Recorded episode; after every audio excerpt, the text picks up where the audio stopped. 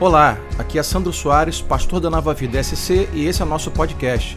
Abra seu coração e crie expectativas do que Deus pode fazer na sua vida através dessa mensagem. Em Atos 3, eu quero ler um texto com você, e é um momento em que a igreja está sofrendo algumas mudanças. A verdade é que a igreja do Senhor sempre sofre mudanças.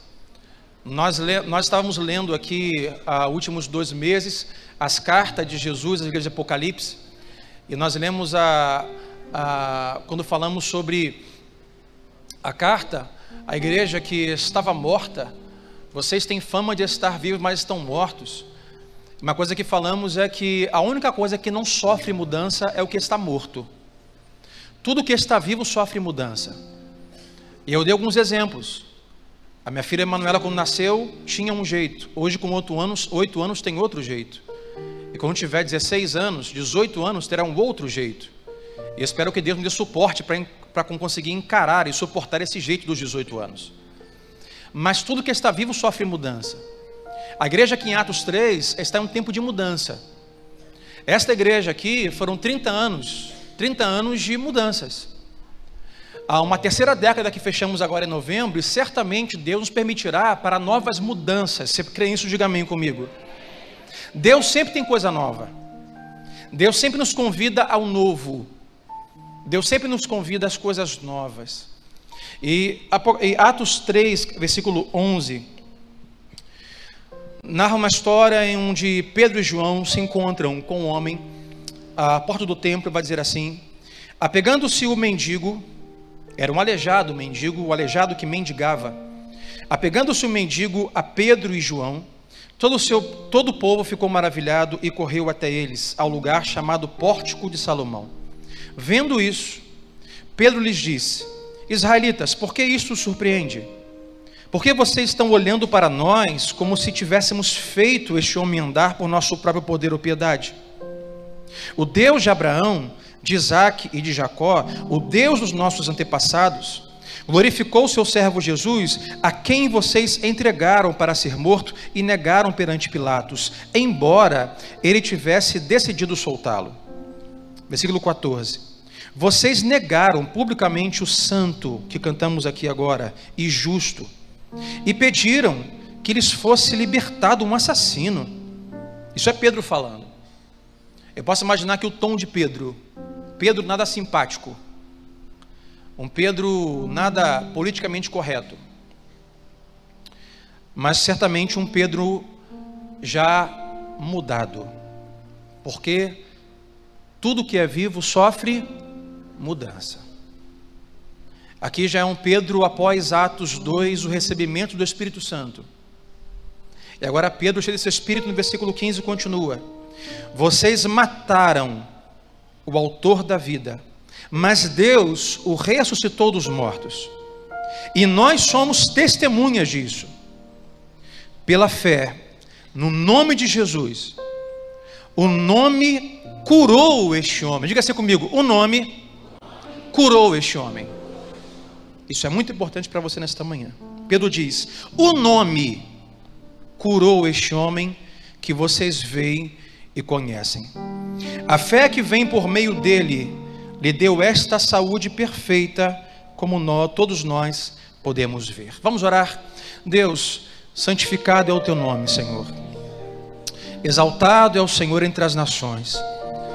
Deus chegará o dia em que toda lágrima será enxugada. E diante do Senhor estará a gente, todo povo, tribo, língua, nação. Mas Deus, enquanto esse dia não chega, eis-nos aqui, ó Pai, reunidos em tua casa há 30 anos Algumas comunidades de fé com dois, com cinco, com vinte, Senhor, com, com cem anos, mas estamos aqui, ó Pai, nessa, nesse tempo, Senhor, constante de mudança, de transição. Por isso, Pai, nesta manhã, também que a Tua palavra, Deus, venha ter efeito em nosso coração. Deus, não que ela não possa ter, Deus, mas que encontre um coração com uma boa terra para que a semente caia, porque a tua palavra sempre é eficaz, a tua palavra sempre é viva. Então, obrigado, Pai, por esta manhã. Nós te damos graças, assim te louvamos, ó Pai, pelo privilégio da tua palavra, em nome de Jesus. E todos digam amém. Amém. Toma o seu lugar, Deus te abençoe, rica e abundantemente.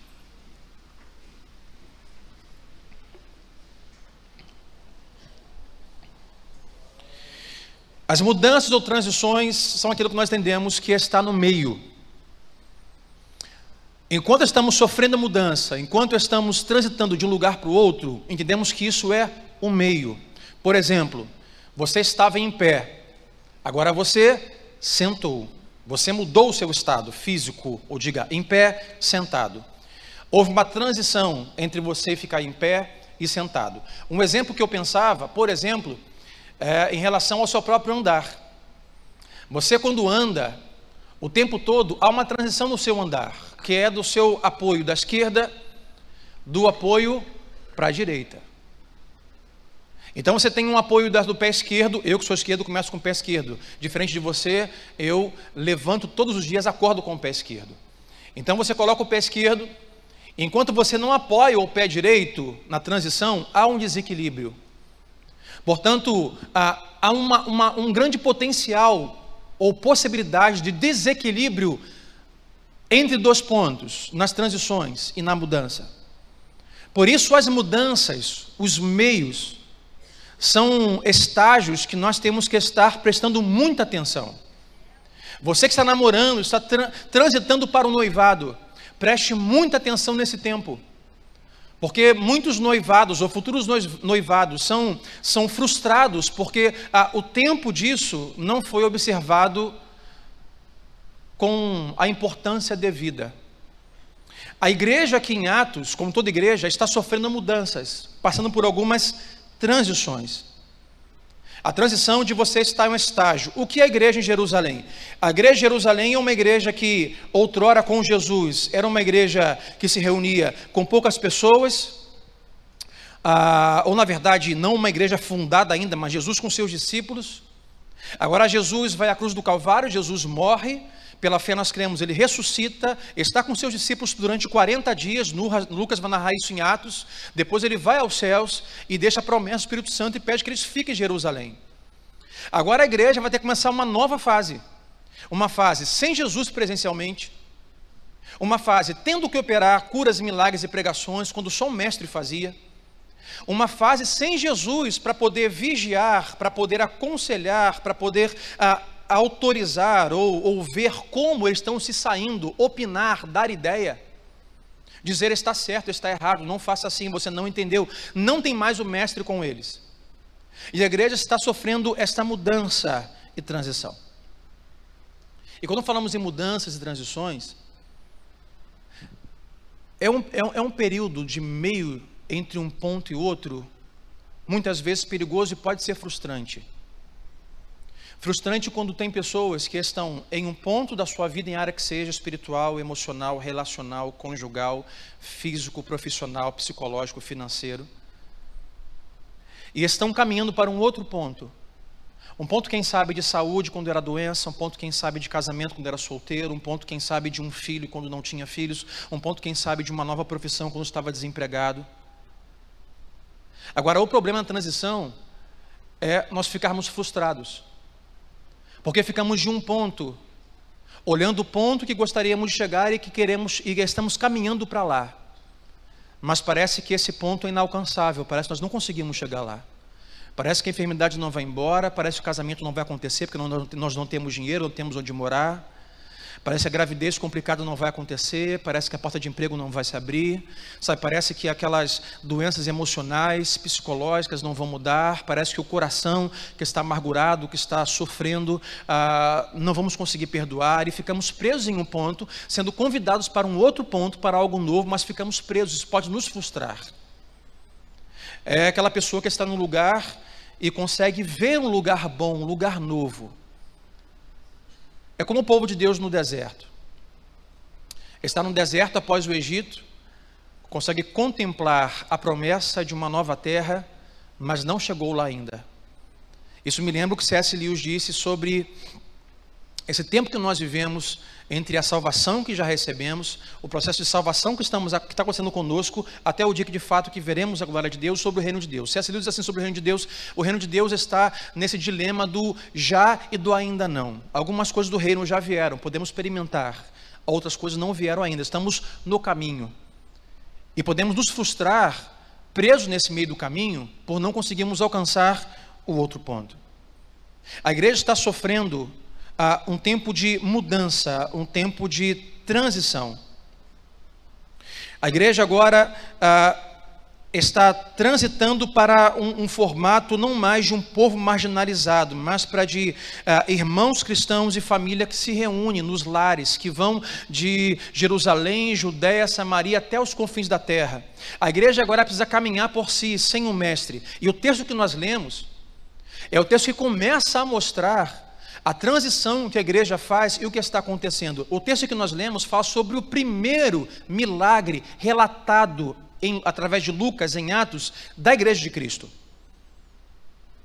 O primeiro milagre, não o último, mas o primeiro milagre que Pedro e João, como líderes da igreja, fazem em nome de Jesus é esse aleijado que está à porta do templo. Mas antes que eles operassem esse milagre e a igreja começasse a crescer, Houve uma ordem muito difícil do Senhor Jesus. Porque antes deles começarem de fato a igreja, e Jesus está indo para o Pai, Jesus dá uma ordem. O que ele diz é: no move, não se mexam, não saiam daqui, até que sobre vocês seja derramado a pessoa do Espírito Santo. Mas como é difícil, em um tempo de transição esperado por todos, você ficar parado. A oposição quer que você saia. Os seus amigos esperam que você faça alguma coisa. Mas Jesus diz para eles: fiquem aqui. Mas, Senhor, o Senhor foi odiado e foi morto. Como Pedro diz, preferiram soltar a Barrabás e matar o Senhor. Se nós ficarmos aqui, nós seremos mortos. O que se espera, o que os romanos se esperam de nós é que nós saiamos daqui. O que os outros cristãos esperam de nós é que nós saiamos daqui e nos reunamos. Mas Jesus diz: Não, eu quero que vocês fiquem. Como é difícil você viver uma etapa da sua vida em transição em que todos ao seu redor estão esperando que você faça, que você coloque a mão, que você mude, que você tome uma decisão. Todos esperam. Mas sabe o que Deus diz muitas vezes para nós, como falou para a igreja, falou para Pedro, para os seus discípulos? Fiquem aqui. Vai ser difícil, porque todos esperam que você se mova, mas fique. Sabe por quê? Porque eu quero que essa transição seja do meu jeito. Eu quero que a igreja comece nesse caso. Eu quero que vocês é, transitem para um novo tempo, um tempo novo da minha igreja, o qual me levou à cruz para que ela nascesse. Mas não é o que Roma vai empurrar vocês a começarem. Não é o que seus irmãos cristãos esperam que vocês façam. Fiquem aqui, porque a transição deve ser do meu jeito. E quando é do jeito de Deus, irmãos, é que de fato dá certo. Você pode ver um tempo hoje que muitos estão dizendo: você não vai fazer isso, você não vai tomar decisão sobre isso, você não vai decidir sobre isso, você não vai resolver isso, ah, você não vai fazer isso. Todos esperam que nós façamos muitas coisas. Você precisa fazer. Precisa resolver. É aí que nós temos que orar. E algumas vezes Deus vai dizer, vai, eu estou com você. Algumas vezes Deus vai dizer, espera mais um pouco. Não se precipite até que eu capacite você para enfrentar esse momento tão difícil de mudança que você tem que enfrentar. Eu espero hoje estar pregando para mais alguém além de mim nesta manhã. Hoje eu estou pregando para mim e para mais aqueles que querem ouvir e receber esta palavra. Porque, irmão, na minha vida, nesse ministério, na igreja, na minha família, em tudo que me envolve, sempre sou convidado a tempo de mudanças e decisões. E muitas delas, há plateias ao meu redor que dizem: Vamos, cara, Tu não vai botar a mão, tu não vai fazer, mas tu não vai agora. Está parado por causa de quê? Eu fico, Senhor, se eu for sozinho e transitar de um ponto para o outro, na minha força, no meu braço, na minha sabedoria, no meu conhecimento, eu vou me dar mal. Se o Senhor disser, espere um pouco, não é agora, não é o tempo, então, Senhor, eu vou esperar, não importa o que digam. Eu sei que o Senhor quer que nós chegamos a esse ponto, mas qual é o tempo de ir? Qual é o caminho a percorrer? Diga assim para o seu vizinho: espere a sabedoria do Senhor sobre a sua vida. Lá no seu trabalho, na sua casa, na sua faculdade, ah, nos seus relacionamentos, muitos estão esperando que você resolva alguma coisa. Não estou falando sobre você simplesmente não querer fazer as coisas, mas você ter discernimento e falar assim: Deus, eu posso ir agora? Para a igreja, Deus falou assim: Deus falou, não vá agora, fiquem aqui, até que vocês sejam capacitados para isso. E quando vocês fizerem do meu jeito, as coisas vão acontecer. E eles ficaram receberam do Senhor a pessoa do Espírito Santo e foram. E começaram a transitar agora e mudar o estado da igreja para um novo estado sem o mestre por conta própria, impactando o mundo, qual chegou até nós aqui nesse domingo, dia 3 de novembro de 2019, mudando a história. Transições e mudanças ocorreram. Se você for estudar a história da igreja, você vê que ao longo dos séculos a igreja mudou e mudou e mudou. Comemoramos agora na quinta-feira, dia 31 de outubro, 502 anos da Reforma Protestante, desde 1517, agora 32, 30, 502 anos da Reforma Protestante. Ah, muitas coisas mudaram em 502 anos. E vão mudar. Mas observe que são, no, são nos, nos lugares, nos tempos de transições, que a maior distração. Se nós pararmos para pensar, se você fizer uma pesquisa, por exemplo, de segurança, chama a equipe de segurança e fala assim, meu irmão, eu preciso trazer mais segurança na Nova Vida de Santa Catarina. Aonde eu coloco seguranças? Aonde eu coloco pessoas? Aonde eu coloco vigias? Você vai assim, pastor, nos lugares aonde há mais transição de pessoas, são os lugares mais perigosos. Porque onde há muita transição, há muita distração. E aonde há muita distração, há uma facilidade para que pessoas mal intencionadas causem o caos. Então, são nos momentos de transição que estamos mudando algo na nossa vida, passando de um estado para o outro, é que podemos estar mais distraídos. E muitas vezes é aí que o diabo entra na distração para que você não consiga chegar ao outro ponto, para que você não consiga chegar no lugar novo que Deus tem para que você chegue no seu casamento, na sua vida espiritual, na sua vida emocional. Sempre há distrações. Então, observe quando você perceber que as distrações na sua vida aumentaram, possivelmente é porque você está enfrentando um tempo importante de transição de Deus na sua vida. E o diabo quer lançar distrações para que você deixe esse tempo ou para que você não alcance o ponto que Deus quer trazer você. E quando falamos sobre igreja, eu como pastor, eu preciso sempre me lembrar disso. Como eu falei, quando eu estudava, eu pregava para mim. Porque todo momento, quando Deus tem algo para a sua igreja, congregação, comunidade de fé, local, o risco aumenta de haver distrações.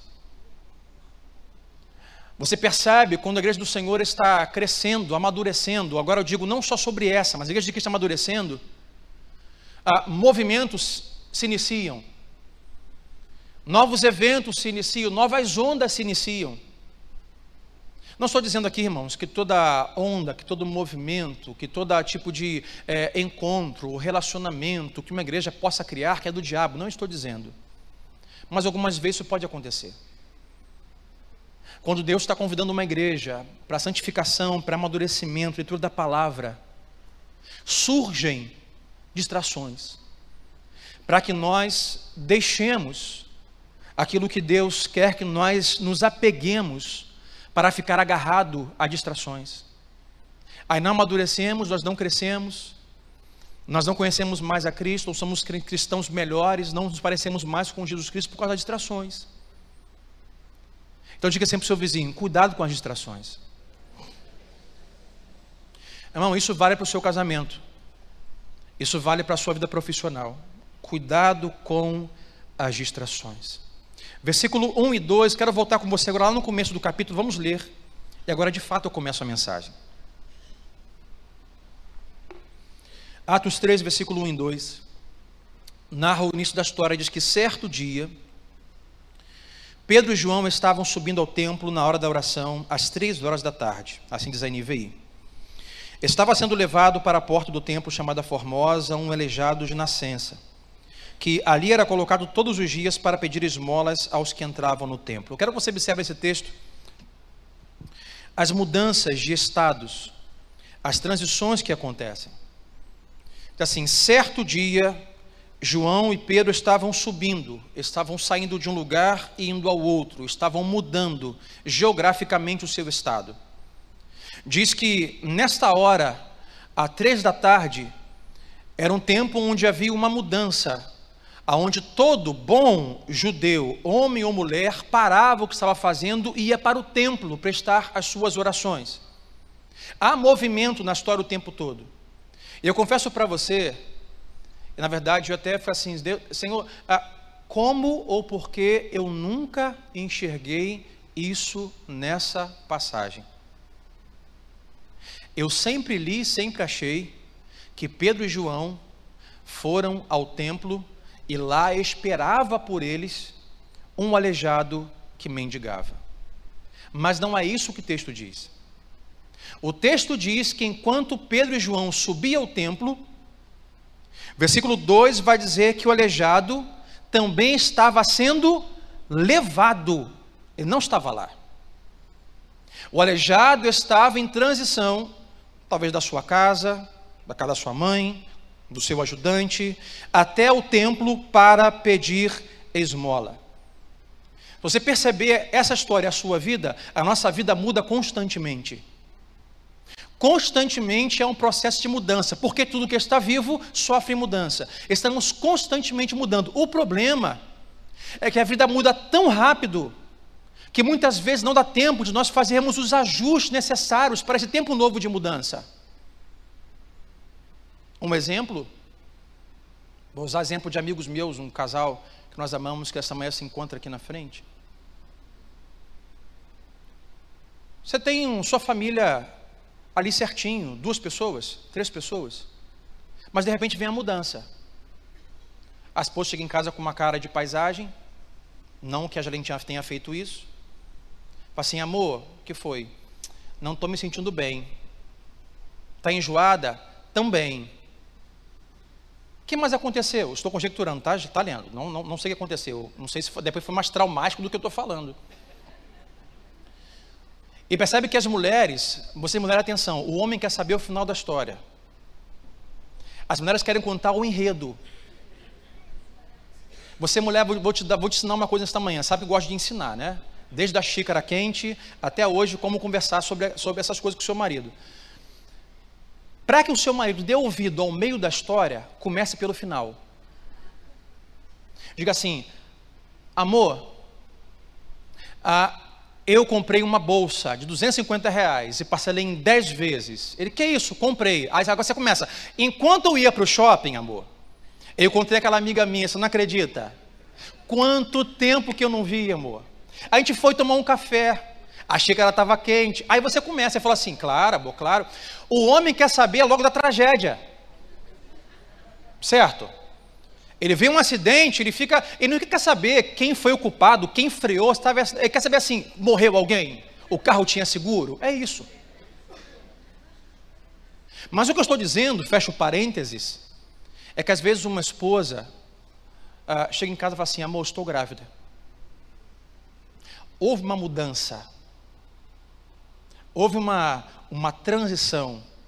E às vezes mudanças, ela, a vida muda tão rápido que nós não temos tempo de nos ajustar para as mudanças. E temos que nos ajustando já com a mudança em andamento. Você hoje que é pai, como eu, de um jovem de 22 anos, você fala assim: "Ah, se eu tivesse naquela época a sabedoria que eu tenho e a maturidade que eu tenho hoje aos 44 anos de idade, mas não dá mais tempo. Ele já fez 22 anos de idade. Às vezes chega um estágio de você ser mais sábio, mas agora não dá mais tempo, porque você cometeu muitas estupidezes ao longo da sua vida. As coisas mudam muito rápido e muitas vezes nós não conseguimos acompanhar as mudanças. Aqui nesse texto, você percebe que os personagens estão em constante mudança. Pedro e João estão indo ao templo, a oração, as pessoas estão indo orar, o aleijado está indo a, a, a, até o templo para pedir a sua esmola. E quando olhamos o texto, percebemos que durante esse estágio de meio de caminho de transição, Deus também está operando. O que nos traz segurança, tranquilidade, é saber que mesmo quando a vida nos surpreende, mesmo quando estamos no processo traumático, difícil de transição, Deus ainda está ali operando. Eu diria mais para você, se você olhar a Bíblia com cuidado, você vai ver que Deus está mais ativo na palavra de Deus, se movendo nos tempos de transições de mudança. Abraão no caminho, Jacó no caminho, Deus aparece a ele. Os tempos de transições, Deus está ali.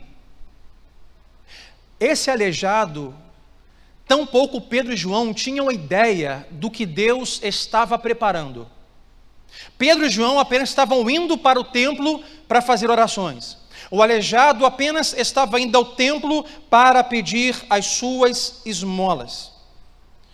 O aleijado não estava na porta, Pedro se movia para o templo, mas o aleijado era levado e Pedro subia. O aleijado ainda nem estava na porta do templo, quando Deus decidiu, arquitetou, que o milagre aconteceria. Eles não sabiam o que Deus estava fazendo, mas Deus estava fazendo antes deles chegarem naquele ponto. Diga sempre ao seu vizinho: Deus está fazendo na sua vida antes mesmo de você chegar no ponto que Ele tem para você. Porque dizemos assim: Ah, pastor, o dia que eu mudar isso na minha vida, Deus vai me usar. Ah, pastor, o dia que isso acontecer na minha vida, tudo vai ser diferente. Ah, pastor Sandro, o dia que eu conseguir ser esta pessoa, então as portas do céu vão se abrir e Deus vai derramar chuva de bênção sobre a minha vida, minha vida sem medidas. Não, não, não, não, não. Não rotule Deus a um lugar, a um espaço, a um tempo. O aleijado ainda não estava na porta. Pedro e João ainda estavam a caminho, mas Deus já havia decidido em sua vontade que operaria um milagre na vida daquele aleijado. Você pode estar indo no meio do caminho de algo na sua vida, meu irmão. Mas não ache que só quando isso acontecer é que algo bom vai acontecer. Deus está conduzindo você no caminho para que você chegue lá, porque Ele já decidiu coisas boas para a sua vida naquele ponto quando você chegar. E sabe quem vai permitir que você chegue lá? Sabe quem vai possibilitar você de chegar lá? Jesus Cristo vai permitir que você chegue. Não apenas fique frustrado porque não chegou ainda. Ah, ainda não cheguei naquele ponto, não sou aquela pessoa, não conquistei aquela coisa. Aproveite a caminhada, aproveite a caminhada, porque Jesus está ativo no meio do caminho. Os dois discípulos de Emaús estavam onde? No caminho de volta para casa frustrado, dizendo: Olha, nós com Jesus vislumbramos um ponto. O ponto era ele reinando sobre nós, desbancando Roma, e seríamos seus servos, e ganharíamos o mundo. Mas ele morreu. Eles conversando: Como é que pode? Nos deixou, nos abandonou. Estavam no caminho, frustrados porque vislumbraram um ponto, mas não conseguiram chegar. Segundo eles, no meio do caminho, quem aparece? O próprio Cristo Jesus encarnado, e diz: Como vocês são lentos em perceber e entender é no caminho, Deus também está fazendo tudo. Não, não, não, não se turbe o vosso coração, disse ele para os seus discípulos. Crede em Deus, crede também em mim.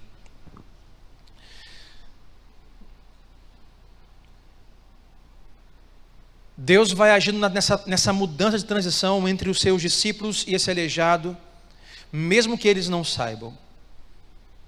Pedro e João não estão indo curar ninguém. O aleijado não está indo ser curado. Pedro e João vão orar e o aleijado vai pedir esmola. Na agenda de Pedro e João, não está curar um aleijado. Na agenda do aleijado, não está voltar a andar. Quando eu li isso, sabe o que eu aprendi? Que o que Deus vai fazer na sua vida, nem tudo que Ele vai e quer fazer está na sua agenda. Nem tudo que Deus quer e vai fazer está no seu livro dos sonhos, pintado de rosa, azul e amarelo. Coisas que você não sabe, coisas que você não decidiu, que você nem pensou, no meio do caminho, Deus pode estar realizando na sua vida. Porque às vezes nós nos frustramos, dizendo assim: Deus, 31 de dezembro, Senhor. Escrevi um papel, Senhor. Misericórdia, já ia falar aqui de caneta azul, olha só.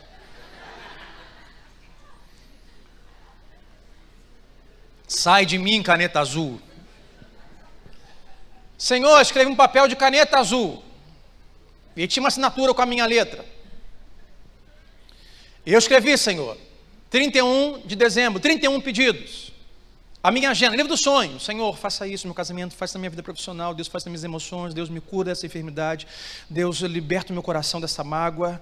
Ah, Deus, é, me desaprisiona dos vícios. Deus, muda a minha vida. Aí fazemos agendas dizemos assim: Eu vou chegar aqui, eu vou chegar aqui, vou chegar aqui, vou chegar aqui, vou chegar aqui. Mas não quer dizer que isso aí é tudo que Deus vai fazer. Porque tem coisa que Deus quer fazer que você nem anotou, que você nem sabe. O aleijado não pensava em ser curado. Pedro João não pensava em curar ninguém, mas Deus já tinha preparado esse momento e esse encontro para fazer na vida deles. Então, meu irmão, Deus tem sempre coisa melhor para a gente. Deus tem sempre coisa maior para a gente. Observe o que o aleijado queria. Olha comigo o versículo 3, 4 e 5. Vendo que Pedro e João iam entrar no pátio do templo, o que ele fez? Pediu-lhes esmola. Pedro e João olharam bem para ele, então Pedro disse: Olha para nós. O homem olhou para eles com atenção, esperando receber deles alguma coisa. Que alguma coisa? Uma esmola, umas moedas, um trocado. Era comum todos os dias ele estava à porta do templo. Pessoas entravam e saíam. Por que ele ficava na porta do templo na entrada?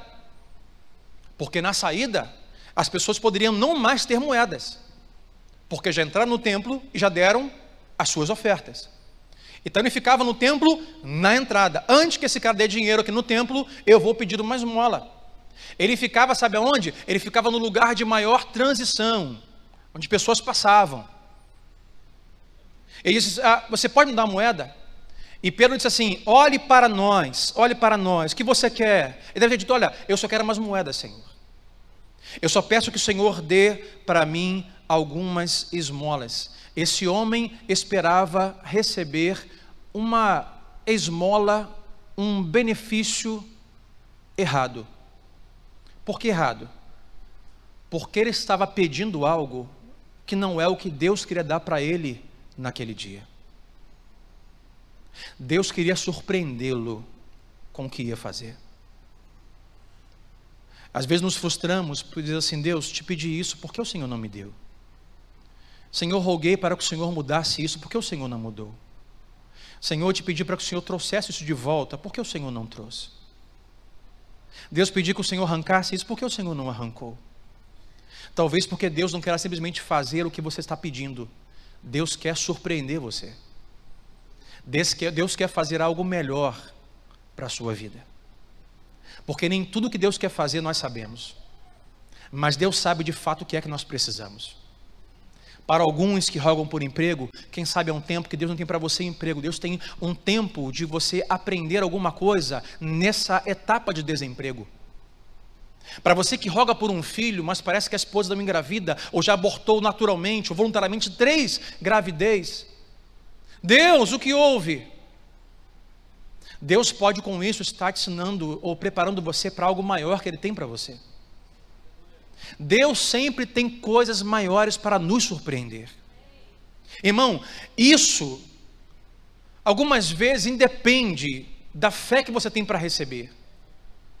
Esse homem aleijado está prestes a receber algo que ele nem mesmo teve fé para pedir. Bartimeu teve fé. Falou assim: Senhor, o que você quer, Bartimeu? Eu quero voltar a ver. Eu quero ver. Você tem fé? Eu tenho fé, Senhor. Eu quero voltar a ver. Esse aleijado nem mesmo tem fé para pedir assim, homem de Deus. Eu gostaria de voltar a ver. Ele não tem fé para pedir, mas mesmo não tendo fé para pedir, ele está prestes a receber até mesmo aquilo que ele não conseguiu crer. Porque Deus sempre nos surpreende, irmãos. Se nós fôssemos depender, ah meu Deus, da nossa fé, e Paulo vai dizer que a fé é um dom que ninguém gera fé em si mesmo. Pastor, eu tenho fé em Deus. Não tem fé em Deus. Você receber fé de Deus para crer em Deus. Porque nenhum homem tem condições, em seu pecado original, caído, nenhum homem tem condições naturais dizer assim: olha, entre a vida mundana e entre Jesus e santidade e autonegação, carregar a cruz, eu escolho isso. É impossível.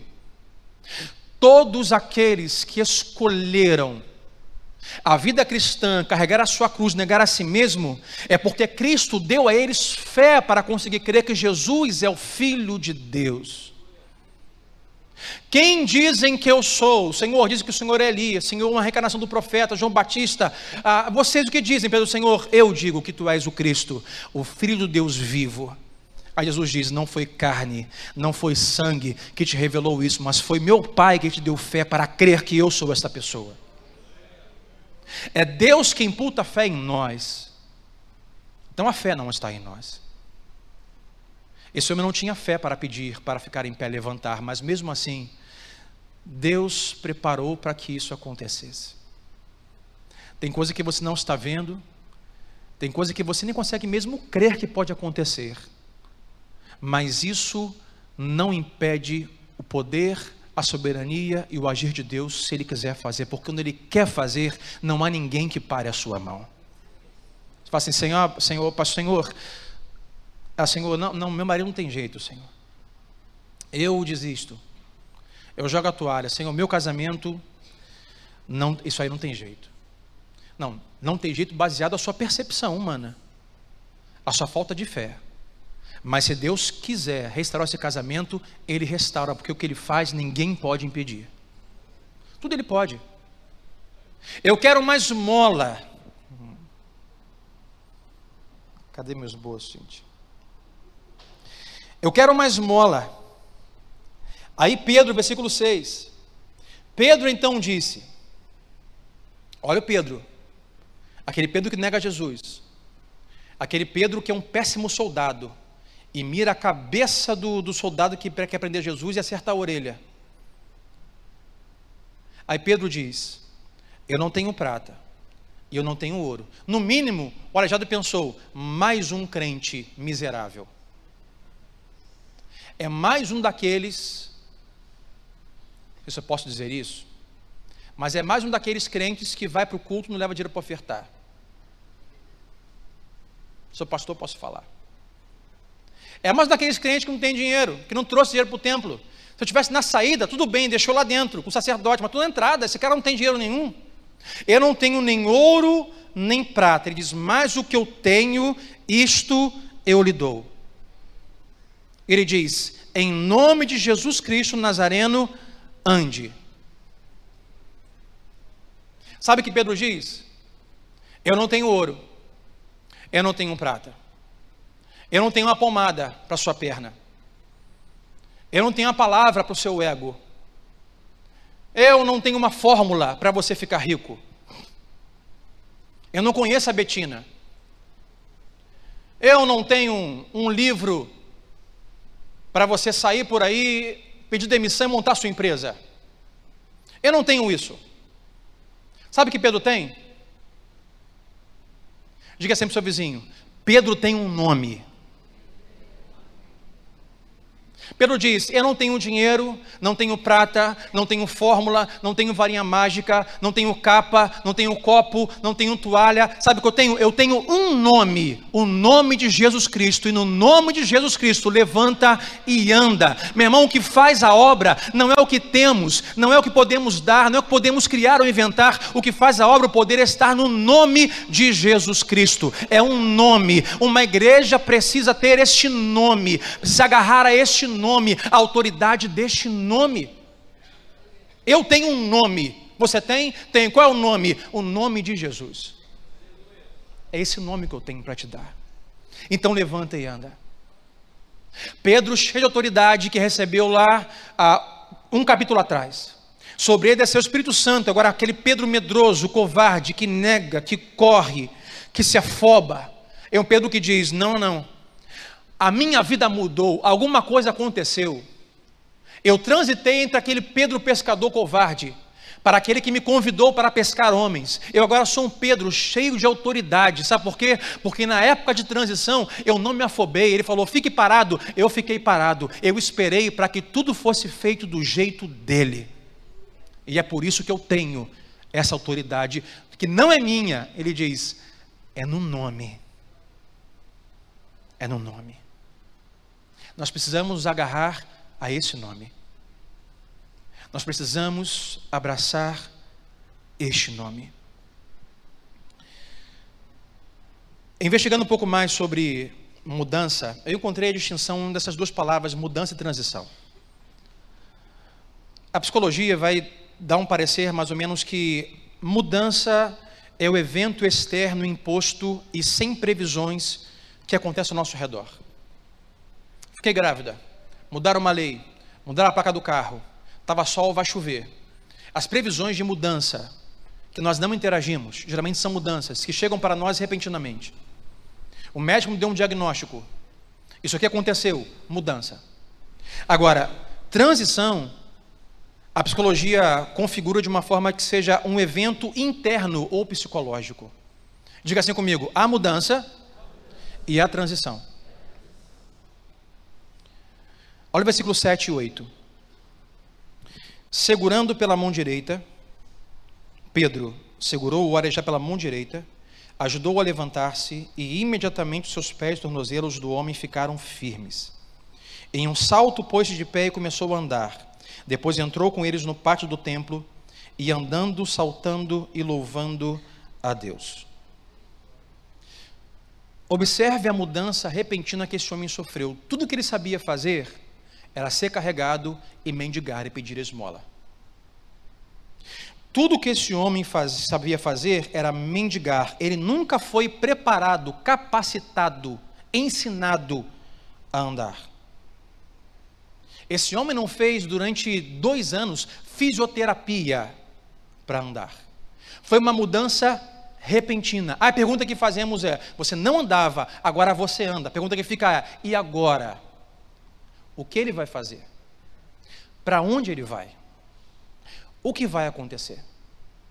Porque uma mudança brusca aconteceu de forma inesperada. E aqui temos o exemplo do que é mudança e transição nesse texto. Diz que ele então se levantou, pôs-se como de um salto, ou seja, os seus tornozelos, final do versículo 7. Os seus pés e tornozelos ficaram firmes. Sabe o que é isso? Mudança aconteceu, foi rápido, eu não esperava. Mas qual é a transição no texto? E de um salto pôs-se em pé e começou a e começou a andar. Há muitas pessoas que passam pelo processo da mudança, mas não conseguem dar continuidade ou esperar o tempo, ou se engajar no processo da caminhada. Porque a mudança é tão brusca que eles congelam, que eles param. Meu irmão, ter perna firme e pés fortes não quer dizer que você conhece os passos que você terá que dar. Eu posso ter hoje pernas firmes e pés firmes, mas eu não sei como será a caminhada amanhã, segunda-feira. O problema desse homem agora não é o aleijamento, não é mais a invalidez, não é mais a, a, a, a sua deficiência física. Ele agora está de pé. O problema agora é o que fazer? Para onde ir? O problema agora é como e para onde caminhar. E às vezes a caminhada é dolorosa. Tão dolorosa quanto o aleijamento que nós tínhamos. Às vezes a caminhada é tão dolorosa quanto a dor de estarmos presos em um passado sem ter perspectivas que as coisas mudassem e andassem.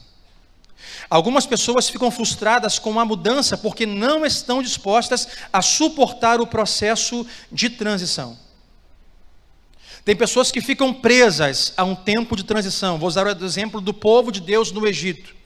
O povo saiu do Egito, do nada, eles oravam, oravam, nada acontecia, mas do nada, Deus decidiu e falou assim: Moisés, eu preparei você para isso desde o seu nascimento, eu escolhi, elegi você para esse fim, liderar o meu povo até a terra prometida. Então vai lá falar com o Faraó e manda que solte eles. Quando o povo se viu, o povo estava depois do Mar Vermelho, não mais no Egito, mas Canaã ainda está bem longe.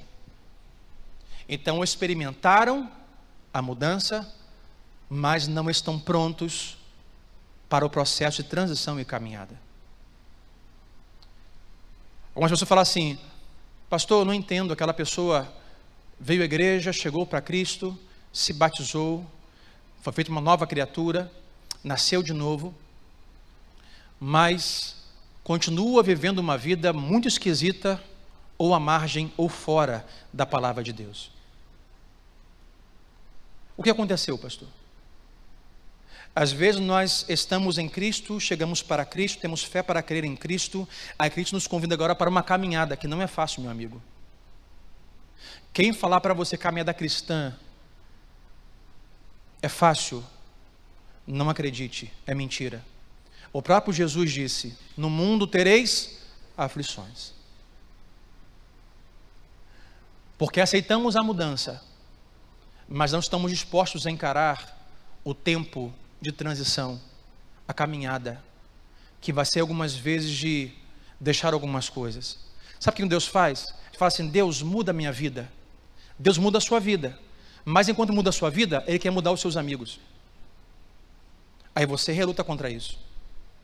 Deus muda a minha história. Aí Deus está mudando a sua história. Mas enquanto muda a sua história, Ele quer mudar o seu coração. Aí você resiste a isso. Deus muda a minha vida, mas enquanto Ele muda a sua vida, Ele quer mudar a forma que você administra o seu tempo, e você reluta contra isso. Deus muda a minha vida, Deus muda o meu casamento, aí Deus muda o seu casamento, traz reconciliação, mas ao mesmo tempo que isso, Ele quer mudar o seu coração, a sua mente, os seus lábios, as suas ações, aí relutamos contra isso. O que acontece é, estamos dispostos a sofrer a mudança, mas não estamos dispostos a um tempo de transição para mudar algumas coisas da nossa vida. Esse homem está de pé, e agora? O que ele vai fazer? Para onde ele vai? E toda mudança e transição requer de nós decisão. Diga sempre para o seu vizinho: toda transição requer decisão.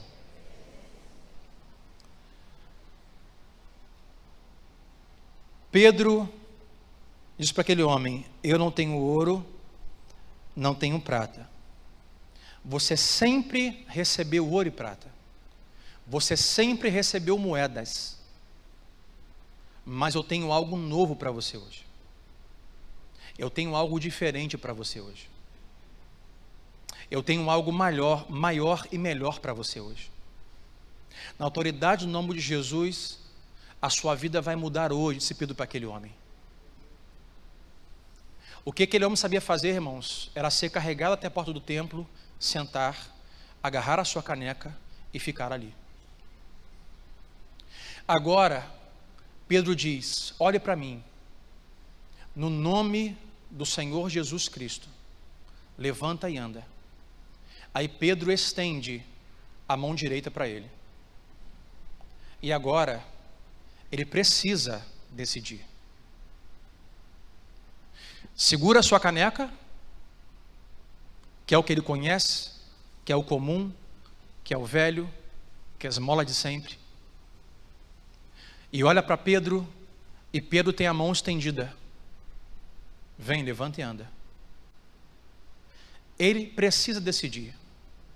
Fico com a caneca, fico com o sustento garantido diário que eu tenho, fico aqui aonde é confortável, aonde eu conheço, aonde não terei surpresas, aonde não ficarei com medo, porque eu conheço todo mundo que entra e que sai, ou dou a mão a este homem e levanto, e não mais poderei estar aqui, não mais poderei ficar num lugar confortável e seguro.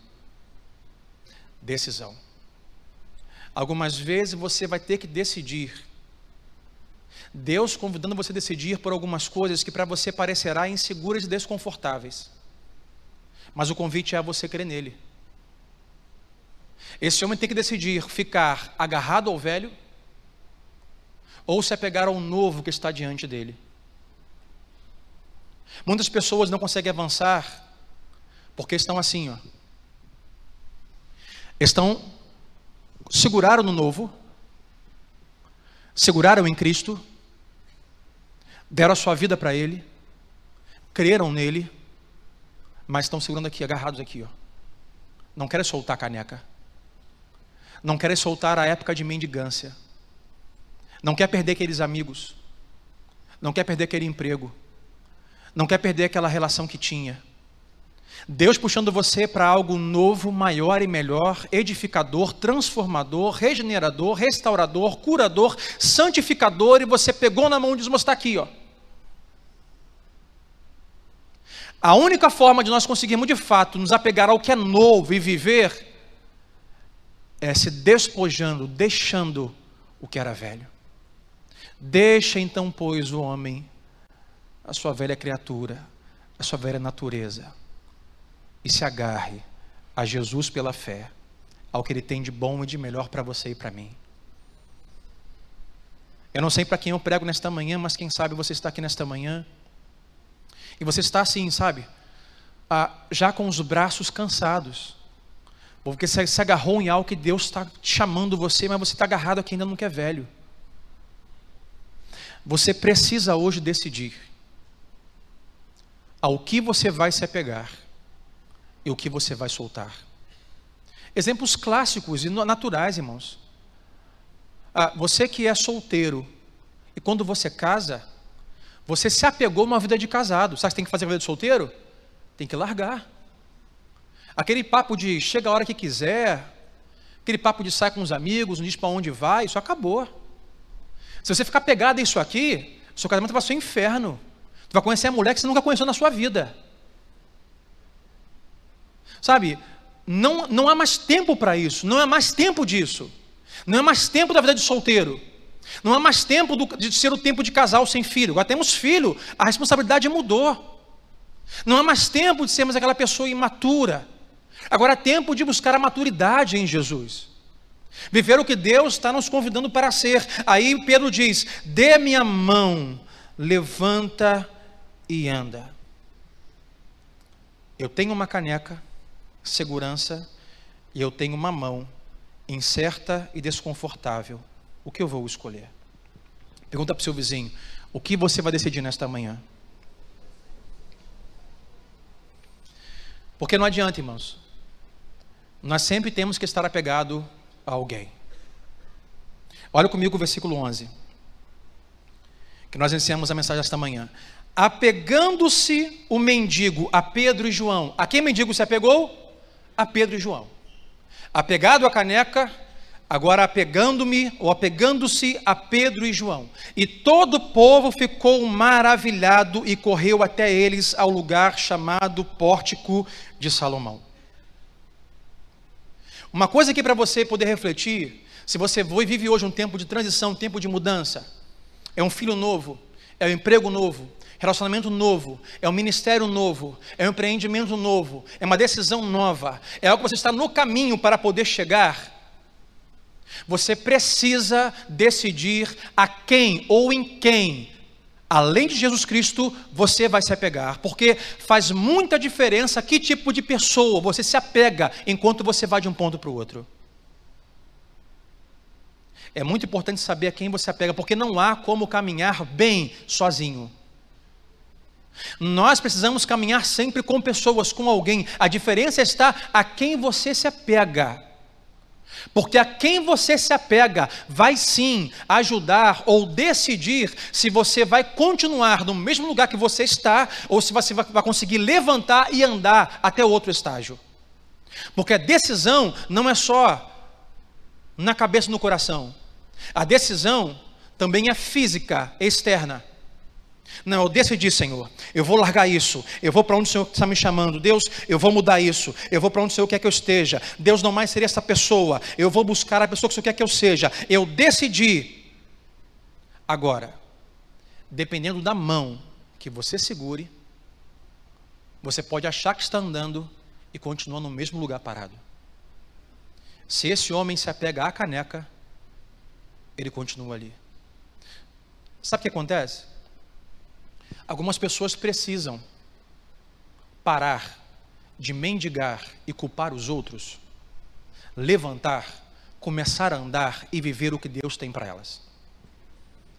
Tem pessoas que estão lá culpando os outros, mendigando esmolas. Ah, Senhor, porque ninguém me ajuda. Deus, minha mãe não cuida de mim. Ah, Senhor, porque meu pai me abandonou. Ah, Deus, que minha esposa não cuida de mim. Ah, Deus, que filho traumado, que filho difícil que você me deu. Ah, Senhor, na empresa ninguém me, me ajuda. Senhor, na igreja ninguém olha para mim. Senhor, está o tempo todo vivendo de esmola, culpando os outros. Você tem que parar.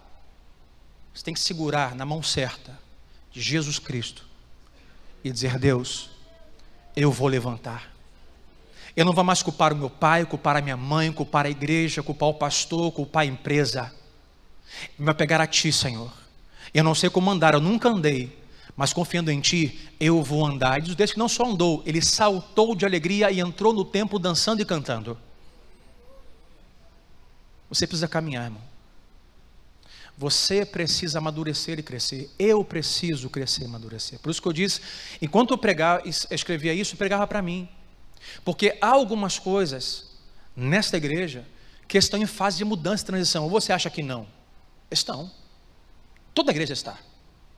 Semanalmente surgem desafios a serem vencidos. Semanalmente surgem coisas que vamos levar a algumas mudanças, desde mudança de ar-condicionado a mudanças eh, doutrinárias, mudanças eh, relacionais, mudanças de horário, tudo muda. E eu sei abrir meu coração com você, que eu sou seu pastor, mas eu sei que muitas pessoas aqui na igreja esperam da minha parte algumas decisões. E se perguntam, mas pastor, por que isso não mudou ainda? Por que o Senhor não, não, não, não resolveu isso? Semana me reuni com os oficiais da igreja, conversava com os diáconos e falava sobre isso. Porque, irmão, tem coisa que Deus já abriu a porta como para este homem aqui e disse: levanta, entra e dança e salta. Mas para outras coisas, eu ainda estou sentado com a caneca na mão. Estou como os apóstolos que ouviram de Jesus. Não, não, não, não. Não se mexam. Fiquem aí. Mas, Senhor, todo mundo espera. Fique aí. Mas, Senhor, estão me cobrando. Fique aí. Mas, Senhor, você não vai. Não, nós vamos. Mas do meu jeito, na minha hora. Porque desse jeito o negócio vai dar certo. Todo pastor é pressionado, irmãos, a, a, a, a fazer coisas, inventar coisas. Mas erramos quando nós somos precipitados. Mas nós precisamos decidir quem vamos escolher para essa caminhada que Deus está nos trazendo. Não é porque o homem aprendeu a andar que ele pode andar sozinho. Diga assim para o seu vizinho: você não pode andar sozinho. Olha o começo do texto. Mas o texto, versículo 1 2 vai dizer: Enquanto Pedro e João subiam ao templo, um aleijado vinha sendo carregado, trazido, alguém o trazia para a porta do templo a pedir esmola. Mas quando ele começa a andar, ele se apega a Pedro e a João, porque nós não podemos andar sozinho tempo nenhum.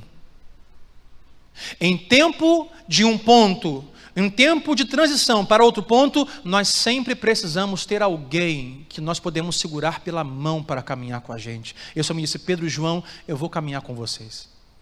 Porque eu não sabia como é que anda, agora eu aprendi. Você precisa me ensinar agora a como andar neste caminho da fé em Cristo Jesus.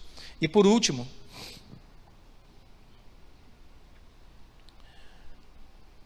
o texto vai dizer que após esse milagre, Pedro, que foi o texto que nós lemos do 11 ao 16, Pedro usou esse milagre para fazer uma pregação para os judeus. Por que vocês estão surpresos?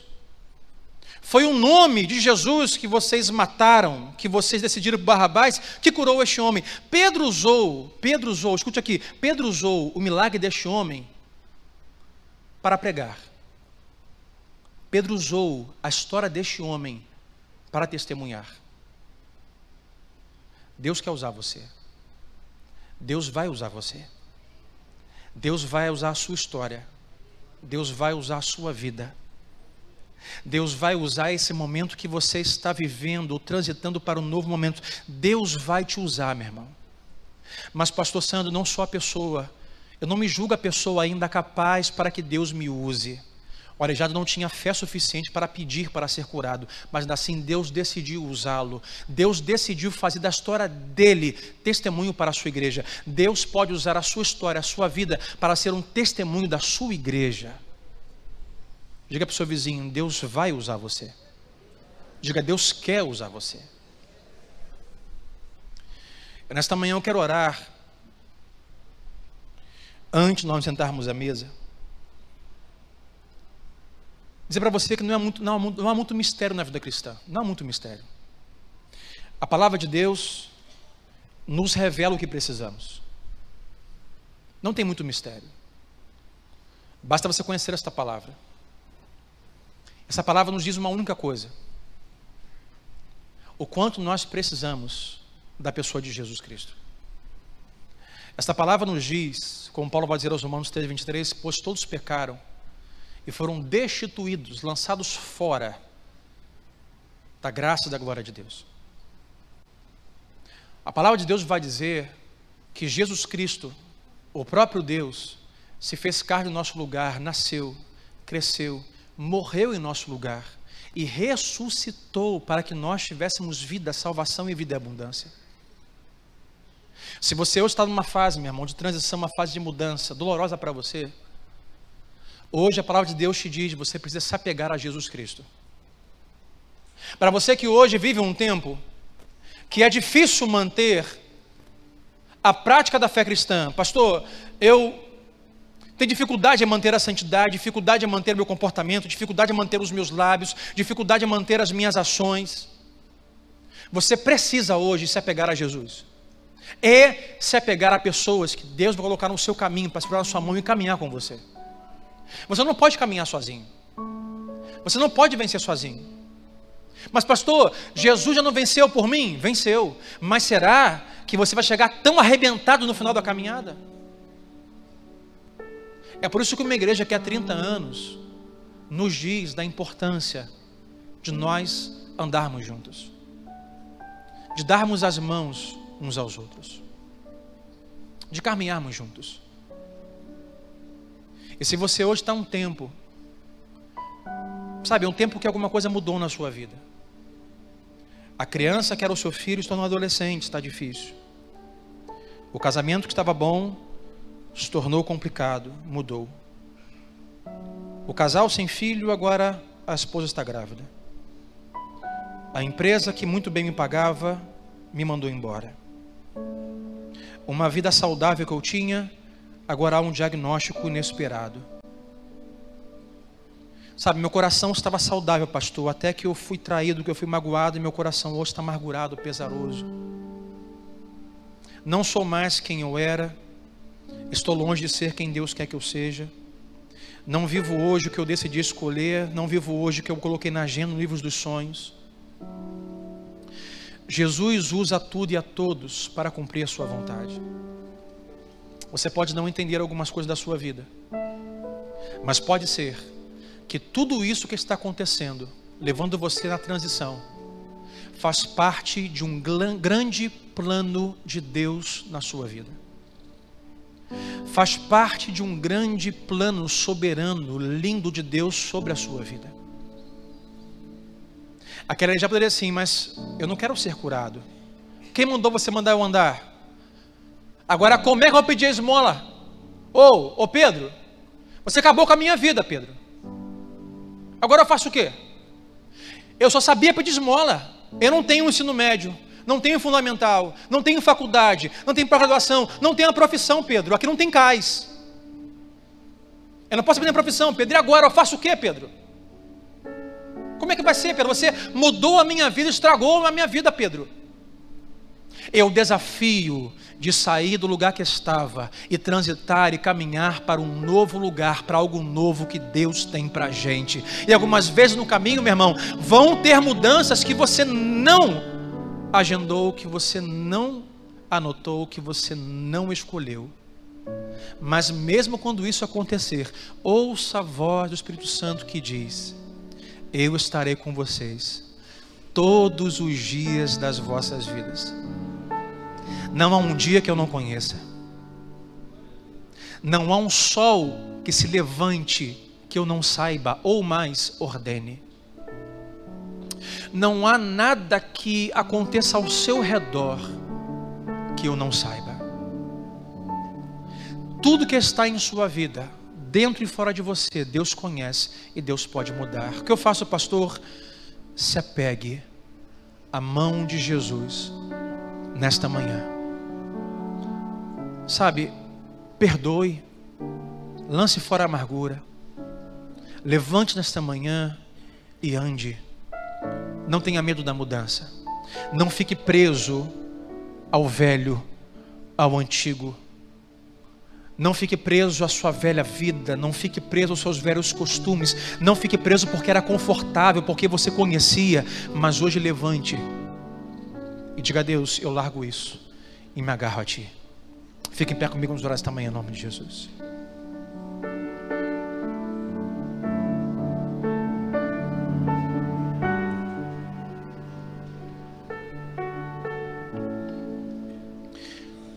Esse mesmo João vai dizer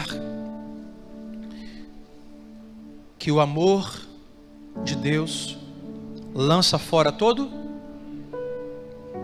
Não tenha medo. Se Deus está te chamando para algo, hoje pegue na mão dele, levante e ande. Pastor, Deus tem me chamado para uma obra na casa dele, mas eu eu tenho medo de ir porque é desconfortável para mim, pastor. Eu vou ter que deixar algumas coisas, vou ter que sofrer algum, algum tempo, vou ter que dormir menos, eu vou ter que.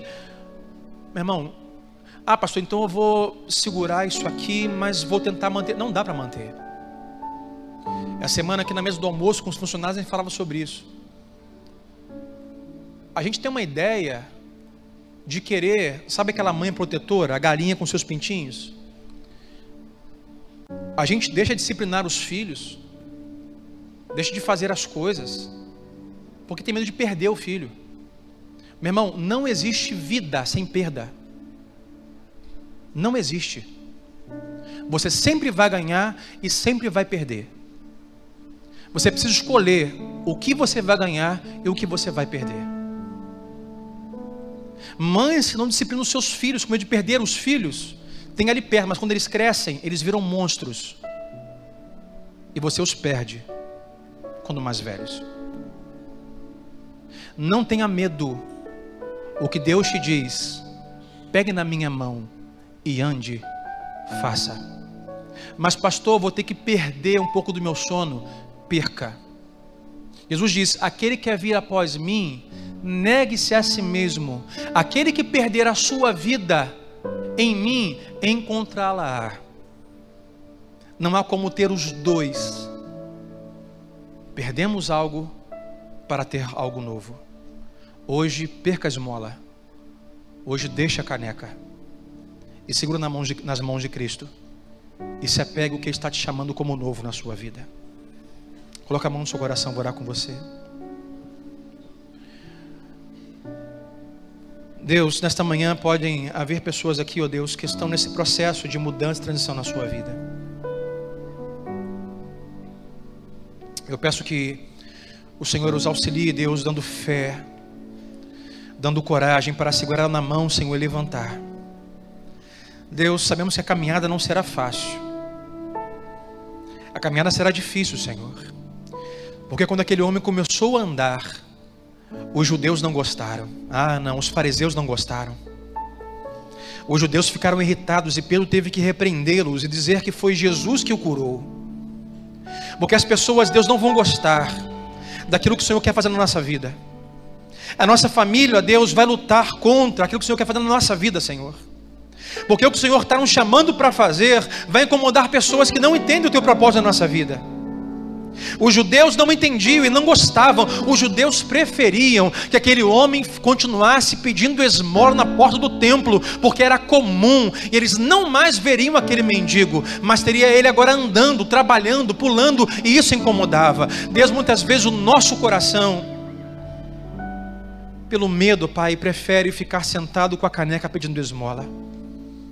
Mas Deus nos ajuda, a levantar nesta manhã, Senhor. Porque estamos em constante processo de mudança e transição. E que nesta manhã, ó Pai, o Senhor faça isso no nosso coração e nossa vida.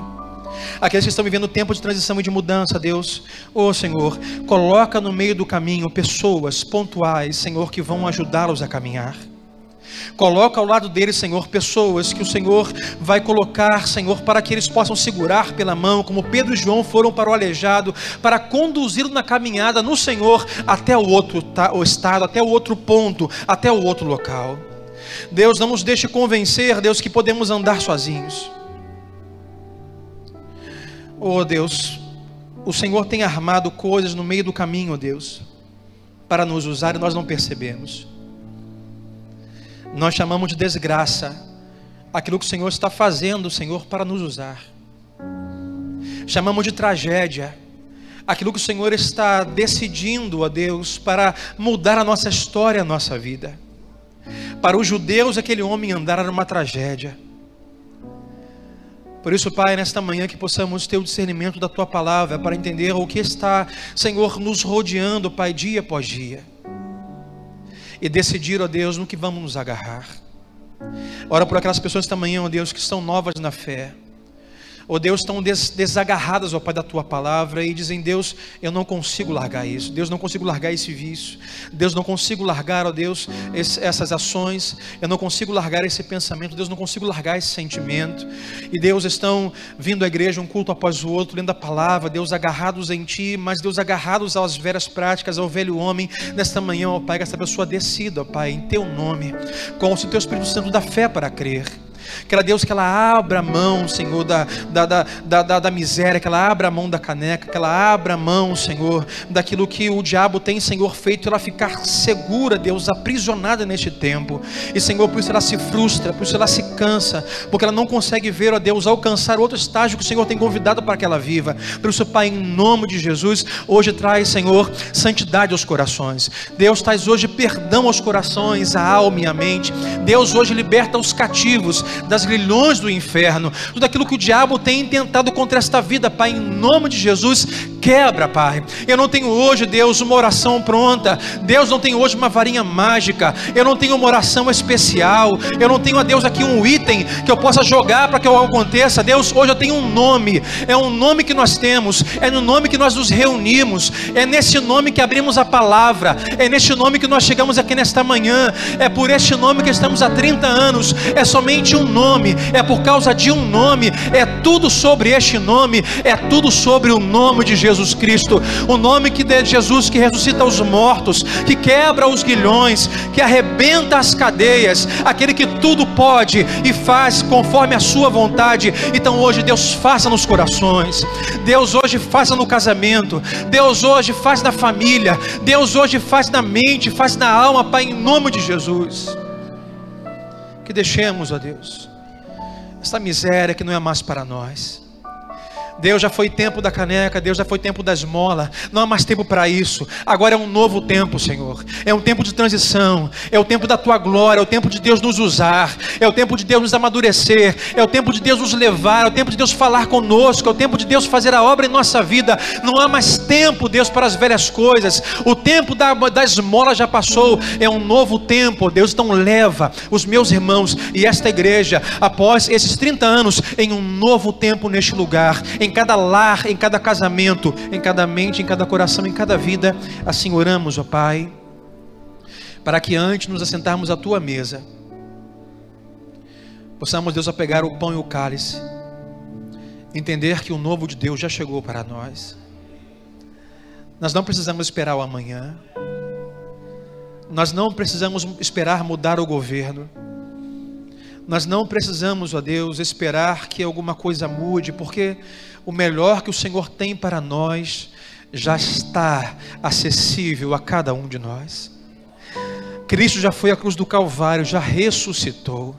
Ó oh, Senhor, o salário do pecado que é a morte, o preço já foi pago.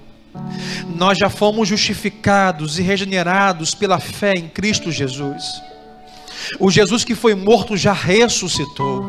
O Espírito Santo que foi prometido já nos foi enviado e habita em nós. Por isso, Pai, não há mais o que esperar. Todo dia é dia do novo, porque todo dia é dia de Jesus. Todo dia Ele está presente. Todo dia está nos chamando, nos convidando, nos abraçando, nos incomodando. Por isso, Pai, ao pegarmos o pão e o nesta manhã, que possamos trazer em memória, Pai, que hoje é um dia novo.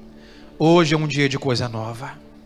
Então, ó Deus, quebra os grilhões, arrebenta as correntes, faz do novo, Senhor. Aqueles nesta manhã, ó Pai, conhecem a Ti apenas de ouvir falar, como um dia Jó disse: Senhor, eu conheci o Senhor de ouvir falar, mas agora os meus olhos te veem. Que esta pessoa, Deus, tenha os seus olhos do pecado abertos, para enxergar a grandeza, o poder que apenas e somente há no nome de Jesus, em seu sangue e em sua morte. Obrigado, Pai, Senhor, amo no nome de Jesus. E todos digam amém.